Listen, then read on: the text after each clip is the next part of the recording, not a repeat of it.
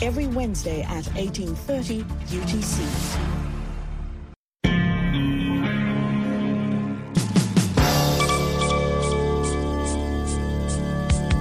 Hivi sasa ni saa tatu kamili. Zifuatazo ni habari za dunia kutoka idhaa ya Kiswahili ya Sauti ya Amerika. Msomaji ni mimi Idi Ligongo. Marekani imeonya leo Jumanne kwamba Rusia inaimarisha mipango ya kufanya mashambulizi yatakayolenga miundombinu ya kiraia ya Ukraine na vifaa vya serikali katika siku zijazo. Ujumbe huo ulitumwa na balozi wa Marekani mjini Kiev ulifuata onyo sawa na hilo kutoka kwa rais wa Ukraine Volodymyr Zelensky kuhusu hatua zinazoweza kuchukuliwa na Rusia dhidi ya Ukraine kuambatana na siku ya uhuru wa nchi yake. Mashambulizi ya Rusia nchini Ukraine yanazidi kuwa tishio kwa raia na miundombinu ya kiraia, ubalozi wa Marekani ulisema na kuongeza kuwa raia wa Marekani wanapaswa kuondoka Ukraine ikiwa wanaweza. Jumatano, Ukraine itaadhimisha miaka 31 tangu ipate uhuru toka kwa utawala wa Soviet pamoja na miezi sita tangu Rusia kuanza kuivamia nchi hiyo. Mamia ya waombolezaji walikusanyika Jumanne kwa mazishi mjini Moscow ya Daria Dugina, binti wa msomi mashuhuri mwenye msimamo mkali ambaye aliuawa katika shambulio la bomu la gari ambalo Russia inadai lilitekelezwa na Ukraine. Alexandra Dugin muungaji mkono mkubwa wa mashambulizi ya kijeshi ya Kremlin ambaye amedai kuwa karibu na rais Vladimir Putin huenda ndiye aliyelengwa katika shambulizi lililomuua binti yake wa miaka 29. Ukraine inakanusha kuhusika katika shambulizi hilo. Waombolezaji wengi wakiwa wamebeba maua walitoa heshima zao katika ukumbi katika kituo cha TV cha Ostankino kilichoko mji wa Moscow, ambapo picha yake ya gari nyeusi na nyeupe ilionyeshwa kwenye jeneza lililo wazi. Dagen na mkewe wote wakiwa wamevalia nguo nyeusi waliketi karibu na jeneza la binti yao. Alikufa kwa ajili ya watu, kwa ajili ya Rusia, Dagen alisema wakati wa hafla hiyo. Dogina aliuawa Jumamosi wakati bomu lililowekwa kwenye gari lake lilipolipuka alipokuwa akiendesha kwenye barabara kuu nje ya Moscow. Moscow inasema maafisa wa kijasusi wa Ukraine ndio waliohusika na shambulizi hilo, madai yaliyokanushwa na Kiev. Unaendelea kusikiliza habari hizi za dunia kutoka idhaa ya Kiswahili ya Sauti Amerika ikitangaza kutoka Washington DC. Mapigano makali yalizuka hii leo kati ya wanajeshi wa Jamhuri ya Kidemokrasia ya Kongo na kundi lililojihami katika kambi tupu ya Umoja wa Mataifa iliyo mashariki mwa nchi hiyo inayoendelea kukabiliwa na machafuko. Maafisa wa serikali wamesema washambuliaji wawili waliuawa na wanne kukamatwa wakati wa kundi hilo liliposhambulia eneo hilo katika mji wa Butembo. Meya Roger Moa amesema kikosi cha kulinda amani cha Umoja wa Mataifa MONUSCO kimewahamasisha wanajeshi wake kutoka katika kambi hiyo kufuatia maandamano yaliyogubikwa na ghasia mwishoni mwa Julai. Walitumwa kwenye maeneo mengine ya jiji ya kulingana na mamlaka. Washambuliaji walifikiri kwamba tulidanganya kwamba wanajeshi wa MONUSCO hawakuondoka, alisema Moa. Walikwenda kushambulia kambi hiyo, kwa bahati nzuri hawakupata chochote hapo. Jiji liko salama, aliongeza kusema. Kambi ya Umoja wa Mataifa mashariki mwa DRC zilivamiwa mwezi uliopita na waandamanaji waliokasirishwa na MONUSCO iliyoshutumiwa kushindwa kuhudumia usalama. Waandamanaji thelathini na wawili na wanajeshi wanne wa Umoja wa Mataifa walikufa katika kipindi cha machafuko ya wiki moja, kulingana na idadi rasmi ya serikali ya Kongo. Takribani vikundi 120 vyenye silaha vinaaminika kuwepo mashariki mwa DRC. Vikosi vya jeshi la Iran kesho Jumatano vitaanza mazoezi makubwa ya takriban ndege 150 zisizo na rubani kote nchini humo katika kile vyombo vya habari nchini humo vinasema ni kutaka kuonyesha uwezo wake wa kivita, usahihi wa nguvu ya silaha, uwezo wa mifumo ya uongozi na uwezo wa kivita wa ndege zisizo na rubani ni miongoni mwa mambo yatakayojaribiwa na kutathminiwa katika zoezi hili. Naibu mratibu wa jeshi Admiral Habibullah Sayari aliliambia shirika la habari la serikali hakuna maelezo yaliyotolewa kuhusu muda gani mazoezi yangedumu. Iran ilianza kutengeneza ndege hizo zisizo na rubani katika miaka ya 1980 wakati wa vita vyake vya miaka minne na Iraq. Mwisho wa habari hizi za dunia kutoka Washington. Mimi jina langu ni Idi Ligongo.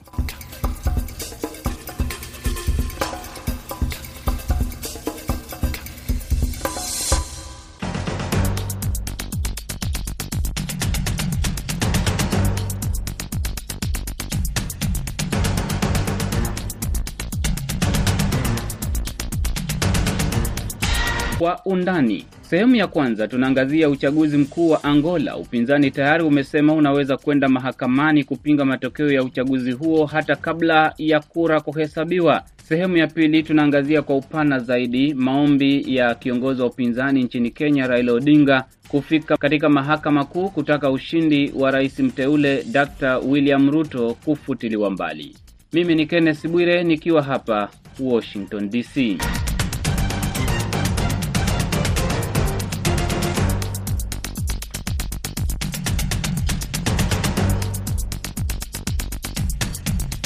Msikilizaji, wapiga kura nchini Angola wamepiga kura kumchagua rais mpya.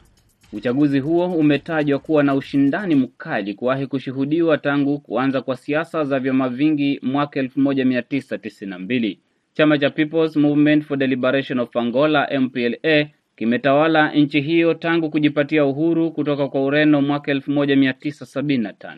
Chama kikuu cha upinzani cha The National Union for the Total Independence of Angola UNITA kimepata umaarufu mkubwa sana nchini humo kinyume na ilivyokuwa katika uchaguzi wa awali. Angola ambayo ni mzalishaji mkubwa wa mafuta Afrika ilikumbana na mapigano ya wenyewe kwa wenyewe yaliyodumu kwa muda wa miaka ishirini na saba. Tayari chama cha upinzani cha UNITA kimeshutumu serikali kwa kujaribu kulazimisha utawala wa chama kimoja na kwamba kinafikiria kupinga matokeo ya uchaguzi ambayo chama hicho kinaona kwamba huenda uchaguzi usiendeshwe kwa njia ya haki. Kiongozi wa chama hicho Adabato Costa Junior amesema kwamba utawala wa MPLA hautaki kabisa Angola kuwa nchi yenye demokrasia. Wachambuzi wa siasa za Angola kama Navende wa Moto wametafsiri vipi matamshi yake Adabato? UNITA kutoka zamani na MPLA hawana uelewano vizuri, hata wakati wa kijeshi, wakati walipokuwa wanang'ang'ania uhuru wao. Kwa hivyo Junior akisema kwamba MPLA ambacho ni chama chenye iko madarakani kwa wakati huu, chama cha Rais Lorenzo, Angola ni Afrika, Angola ni sehemu yetu, Angola ni watu wasiokubali kushindwa kama sehemu zingine zile. Baadhi ya wakosoaji wa serikali wameelezea wasiwasi kwamba huenda uchaguzi ukakosa kumpata mgombea aliyechaguliwa na wapiga kura, maana yake kwamba huenda ukajaa wizi wa kura. Kuna waangalizi elfu mbili pekee wanaofuatilia uchaguzi wa Angola, nchi ambayo ni kubwa mara mbili ya Ufaransa.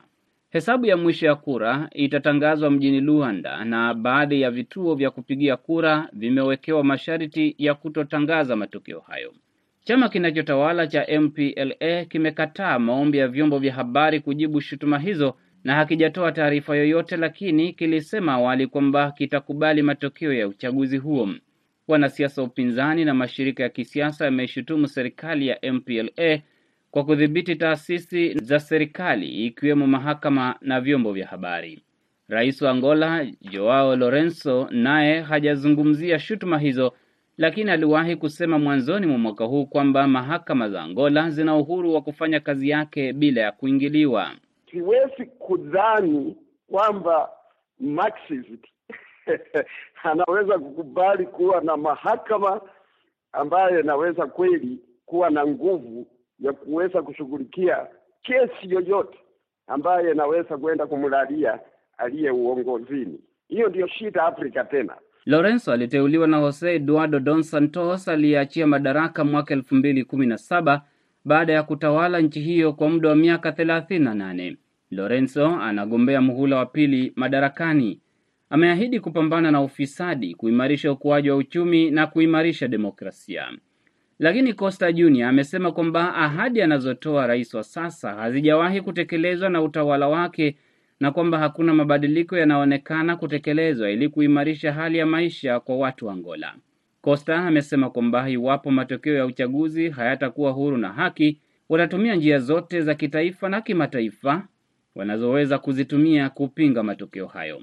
Amesema kwamba chama chake tayari kina ushahidi kwamba kanuni kadhaa za uchaguzi zimekiukwa hata kabla wapiga kura kuelekea vituoni, lakini anaimani kwamba tume ya uchaguzi itatekeleza mabadiliko kuhakikisha uchaguzi unakuwa huru na haki. Chama cha MPLA kimekataa kabisa kuzungumza na waandishi wa habari kuhusu madai ya upinzani. Costa Junior amewataka wapiga kura kubakia kwenye vituo vya kupiga kura baada ya kupiga kura yao ili kuhakikisha kwamba hakuna udanganyifu unafanyika. Ripoti ya taasisi ya usalama nchini Angola imesema kwamba iwapo chama cha MPLA kinashinda uchaguzi, huenda kukatokea vurugu. Angola iko mbele sana, wakisema watapigana, labda watapigana. Sijasikia wanaenda kusema watapigana na wakakosa kupigana kule Angola. Ndio ndipo liona vita vilikamilishwa wakati ndugu wetu yule wa UNITA alipouawa msituni, anaitwa Savimbi. Savimbi alipouawa, yeye pia Savimbi ndiye alikuwa wa chama hiki cha UNITA ambacho kwa wakati huu ni ndugu wetu yule Costa Junior. Kwa hivyo wali wako wa haraka sana, wanapenda sana kumaliza mambo yao, kumaliza shida zao na vita, na inawezekana kuwa watakaposhindwa watu wa UNITA, ninavyojua mimi historia yao, wanaweza kwenda vitani bila shaka yoyote.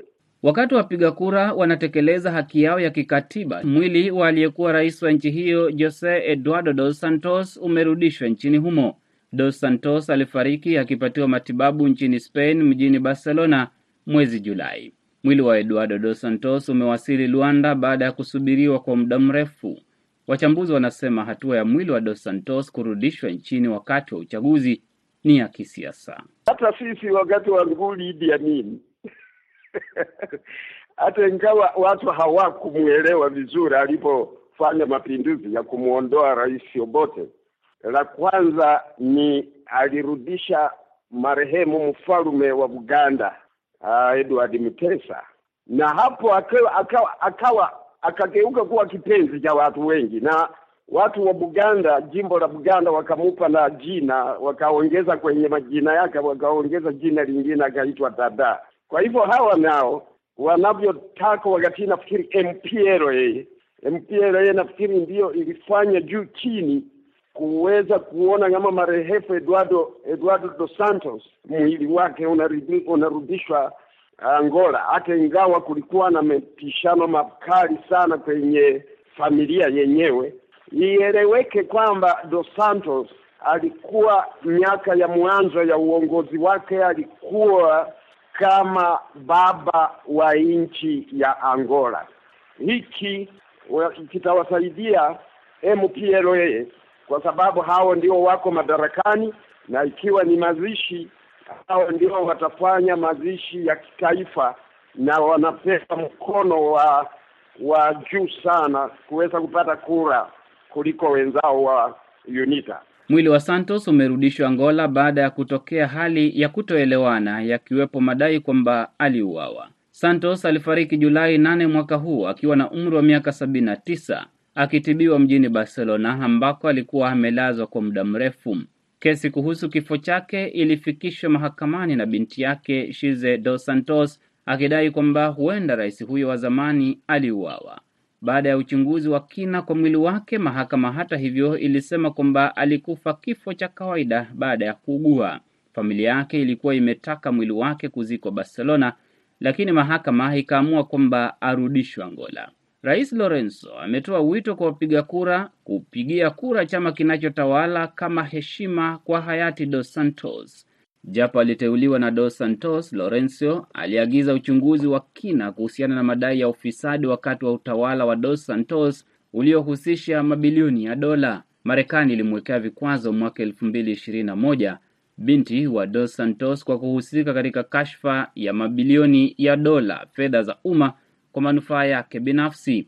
Kashfa hiyo ilifichuliwa na waandishi wa habari wapelelezi mwaka elfu mbili ishirini. Wapiga kura wa Angola wanawachagua wabunge na rais. Nakamilisha sehemu ya kwanza kwa undani, sehemu ya pili baada ya muda mfupi. Hii ni Sauti ya Amerika, VOA.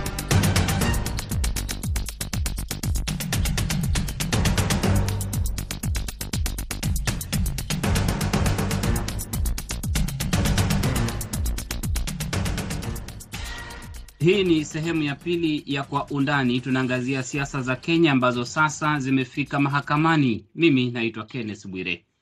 Siku moja baada ya kiongozi wa upinzani Raila Odinga kuwasilisha maombi kwa mahakama ya juu kutaka ushindi wa rais mteule Dr William Ruto kufutiliwa mbali, mawakili wa tume huru ya mipaka na uchaguzi IEBC, wakili wa Ruto, wana siku nne za kuwasilisha utetezi wake kwa mahakama.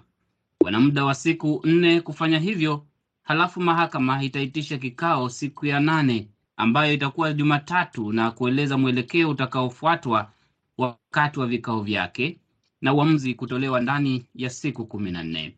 Makuu katika maombi ya Raila Odinga na muungano wa Azimio ndani ya kurasa sabini na mbili ni pamoja na kutaka kura zilizokataliwa kufanyiwa uchaguzi, namna hesabu ya mwisho iliyotangazwa na Chebukati ilivyoafikiwa, fomu za uchaguzi kutoka vituo vya kupigia kura 34A na 34B kukaguliwa kwa kina, vifaa vyote vilivyotumika katika uchaguzi kukaguliwa kwa kina, tangazo la Chebukati kwamba mshindi alipata asilimia hamsini na kura moja ya zaidi lifutiliwe mbali, mahakama imtangaze Odinga na Karua kuwa mshindi, mahakama imtangaza mwenyekiti wa tume ya uchaguzi Wafula Chebukati kuwa mtu asiye na sifa ya kuongoza tume hiyo kwamba matokeo katika mabunge ishirini na saba hayakukaguliwa na kujumulishwa katika hesabu ya mwisho kabla ya mshindi kutangazwa, kwamba wana ushahidi kuwa kuna mtu maalum alikuwa amepewa kazi ya kudukua mitambo ya IEBC na kubadilisha hesabu ya kura, na kwamba hatua ya makamishina wanne wa IEBC kujiondoa kwa muda mfupi kabla ya matokeo kutangazwa ilifanya shughuli nzima ya kuhesabu na kumtangaza mshindi kuwa kinyume cha sheria. Vilevile Odinga na timu yake wanasema kwamba mwenyekiti wa tume ya uchaguzi Wafula Chebukati alikosa kuwaonyesha mawakala ama maajenti wa Azimio pamoja na makamishina wengine wa uchaguzi fomu ya mwisho kabla ya kutangaza matokeo. Amini Mwidau ni mchambuzi wa siasa. Nitakuwa nikimuuliza uchambuzi wake kuhusu kila kipengele ambacho Raila ameomba mahakama izingatie. Amin, kando na niliyoyataja, kuna pia hoja ya kutaka maafisa wa DCI kuleta ushahidi kuwahusu raia wa Venezuela waliokamatwa muda mfupi kabla ya uchaguzi. Haya na mengine, Raila anaomba taasisi zingine zilete ushahidi au anaonekana kuwa na ushahidi? Asante ndugu Bwire. Uh, kulingana na zile taarifa ama habari alizoziweka katika petition yake ambayo imekwenda mahakamani kwa sasa ni kwamba anao ushahidi uh, wa kiasi fulani ama wa kiwango fulani. Kile anachotaka zaidi ni ku, ku, kudhihirisha ya kwamba ushahidi ule wake walingana na ushahidi ulioweza ku, kupatwa na idara ya upelelezi pamoja na taasisi nyingine za kiserikali zenye kuhusika na na masuala ambayo ameyaleta katika Supreme Court. Kwa hiyo ushahidi wake aliouandika ni ni wa kina zaidi, lakini na, hakika atakapopata ushahidi wa nje ambao ni wa kitaasisi za kiserikali utaongezea nguvu kabisa kesi yake ambayo ameipeleka kotini. Mahakama Kuu ya kusikiliza uchaguzi ina jukumu la kutafuta ushahidi ama inatumia ushahidi uliopelekwa mbele yake? Mahakama kama chombo chingine, kama mahakama nyingine yote ya ulimwenguni, uh, wao huwa ni kama referee wa, ni waamuzi wa, wa masuala mawili. Kuna wale walioshtaki na walioshtakiwa. Kwa hiyo walioshtaki ni jukumu lao ni kwamba ile jukumu lao katika kisheria wao ndo kuleta kuleta kila kila kinacho wanachokidhani kwamba kimekwenda kinyume na sheria. Mahakama yaingilia katika kuwaruhusu wao ama kuwapatia fursa, kama maombi walioweka zile orders ya kwamba kuna fomu fulani wapewe kutoka IBC karata, uh, information fulani wapewe kutoka kwenye kwenye tu, kwenye taasisi ya upelelezi na vyombo vingine vya kiserikali, lakini jukumu la kule kuleta uh, zile uh, sifa ama ushahidi unao unao unaoongeza nguvu malalamishi yao huko juu ya wale wenye kushtaki. Wenye kushtakiwa nao wana wana haki yao ya, kuba, ya kujaribu kubatilisha ama kuonesha tofauti na yale yaliyoletwa na na yule mshtakaji. Kwa hiyo mahakama lake ni kukaa katikati na kuangalia kati ya hizi mbili hizi yaliyoshtakiwa na majibu yaliyoletwa na aliyoshtakiwa, je, ni nani ambayo kwamba mwenye kuaminika? Hasa wao zaidi ni kuamua, lakini si kwenda kutafuta habari zingine. Lakini ikitokea kwamba kuna tashwishi ya jambo fulani na kwamba kwa mfano wataka kujua lipi lililo sawa, waweza wakatoa amri ama oda ya kusema pengine basi nataka uh, kura za kituo fulani ambazo kwamba mshtakiwa amesema zilikuwa haziko sawa zipelelezwe ama zihesabiwe upe, tuone kama yale aliyoyaleta hapa katika koti yalingana na yale yale aliyoyasema katika petition yake. Nataka kura zilizokataliwa kufanyiwa ukaguzi, yaani kwa Kiingereza rejected ballots. Anataka kujua namna hesabu ya mwisho iliyotangazwa na Chebukati ilivyofikiwa. Anataka fomu 34A na 34B kukaguliwa kwa kina, vifaa vyote vilivyotumika vya kidijitali kukaguliwa kwa kina. Anatafuta nini hapa? Ni ushahidi alionao, ama anataka wakague kuona kwamba kulikuwa na ukweli ndani yake? Anataka mahakama imsaidie kukagua. Anacho anachodai katika petition yake ni kwamba zile kura zilizopigwa ambazo zimeandikwa katika ile fomu 34C katika kutangaza matokeo ya urais zikilinganishwa na zile hesabu ya watu waliopiga kura waliomo katika zile Kim's kits hazifanani. Kuna kura wanazodai wao ni kwamba laki moja na elfu arobaini na ishirini na nane ambao kwamba hazilingani katika hizi mbili. Kuna tofauti ya kura laki moja na elfu arobaini na ishirini na nane. Vile vile wanasema ya kwamba kuna maeneo bunge ama constituencies ishirini na saba ambapo wakati matangazo yalipokuwa yanafanywa ya ya matokeo ya urais zilikuwa kura hizo hazijahesabika. Kwa hiyo wanachotaka kufanya wao ni kwamba ama dai lao ni kwamba hata kama Ruto kama amepata kura nyingi, kura zake hazikumvukisha kufika ile asilimia ya hamsini na kura moja, kwa maana kulingana na utaratibu wao walioandika katika ile petition yao, Ruto alikuwa chini ya 50% plus 1 kwa kura mia nne na arobaini na moja hapo ilikuwa percentage yake ilikuwa ni 49.97 kitu kama hicho. Kwa hiyo bila shaka wanapotaka kukagua, wataka kudhihirisha kwamba yale walioyasema katika katika ile ombi lao la kubatilishwa kwa uchaguzi lalingana na hali halisi ya uchaguzi ulivyokwenda. Kesi ya urais lazima imalizwe kwa wiki mbili, 14 days, isikizwe na isiki, na imalizwe. Kwa hiyo wanao uwezo wa kisheria ni kwamba kama ikibidi watafute watu waandike, waweza wakawaandika. Ikibidi walete watu elfu moja wataleta elfu moja lakini ikibidi kwamba wajitenge ama wajiweke katika sehemu ambayo kwamba ina ina tija zaidi, waweza wakenda wakakagua zile sehemu za utata haswa, kuona je, ule utata ulioelezwa katika hii petition upo, na ikiwa upo ndani ya ndani yake na hawana time ya kutosha basi kawaida benefit ya doubt huenda kwa yule mwenye, mwenye kushtaki, kwa sababu ikiwa kuna kuna sifa ambazo kwamba wameziprove ama wamezithibitisha katika madai yao, basi mahakama haina budi isipokuwa ni kuzagilia mbali, kwa sababu kura zinafanywa katika misingi ya mitatu mikubwa: misingi ya kikatiba, misingi ya sheria za za kupigaji kura na misingi ya kanuni za IEBC. Kura walizopitana nazo ni kidogo sana. Kwa hiyo ikiwa hizi laki moja na elfu arobaini na hizi mia mbili na hamsini ambazo zasemekana hazikuwa accounted for, koti itakuwa haina budi isipokuwa ni kusema kurejelea uchaguzi huu. Maeneo bunge ishirini na saba ambayo wanayataja kwamba hizi kura za kutoka haya maeneo bunge hazikukaguliwa na kujumulishwa katika hesabu ya mwisho kabla ya mshindi kutangazwa. Chebukati alisema kwamba matokeo ya mwisho ni ya kituo cha kupigia kura wala sio form 34B. Hapa sasa kuna kuja mkanganyiko wote kwamba hapa tunazungumzia maeneo bunge na wala sio vituo vya kupigia kura. Ni kweli ulivyosema kwamba matokeo ya mwisho sana ni yale yenye kutoka kwenye kituo cha kupigaji kura. Tunapozungumzia kwamba kuna constituency ishirini na saba ambazo kura zake zilikuwa hazijakuwa tayari, ndani ya hizi constituency kuna wards na kuna polling locations. Asiweza kuwa kwa mfano wewe uko uko uh, Embakasi. Ndani Embakasi ni eneo bunge, lakini ndani ya Embakasi kuna vituo kadhaa wa kadha vya kupigaji kura. Kwa hiyo pengine inaweza kuwa maeneo bunge ni ishirini na saba lakini vituo vilivyo mle ndani ni zaidi ya ishirini na saba. Kwa hiyo sasa katika hizi katika hii petition kitu ambacho kwamba hakiko clear ni kwamba zile kura zilizoletwa ni za maeneo bunge, na ikiwa ni za maeneo bunge itakuwa tunazungumza swala la 34B ambao ni tallying at the constituency, kwa constituency level.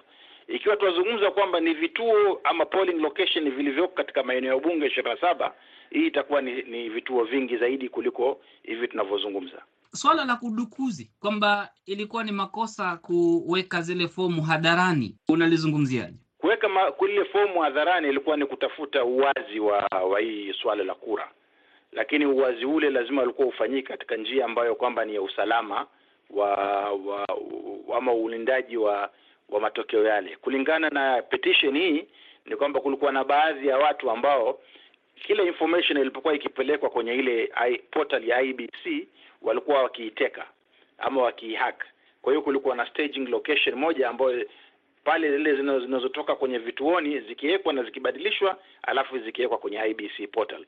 Kwa hiyo moja ya shutuma walioiweka ni kwamba ukiangalia zile matokeo yaliyowekwa katika 34A katika ile portal yalikuwa ni tofauti na baadhi ya matokeo ambayo yalitoka moja kwa moja kwenye vituoni ama ya, ya, ya maandishi ya mkono. Kwa hiyo sasa hapo ndipo changamoto inavyo ilipotokea na ambapo kwamba wanadai kwamba kulikuwa na mabadilisho fulani ya ya baadhi ya zile uh, uh, results zinazotoka kwenye vituo moja kwa moja.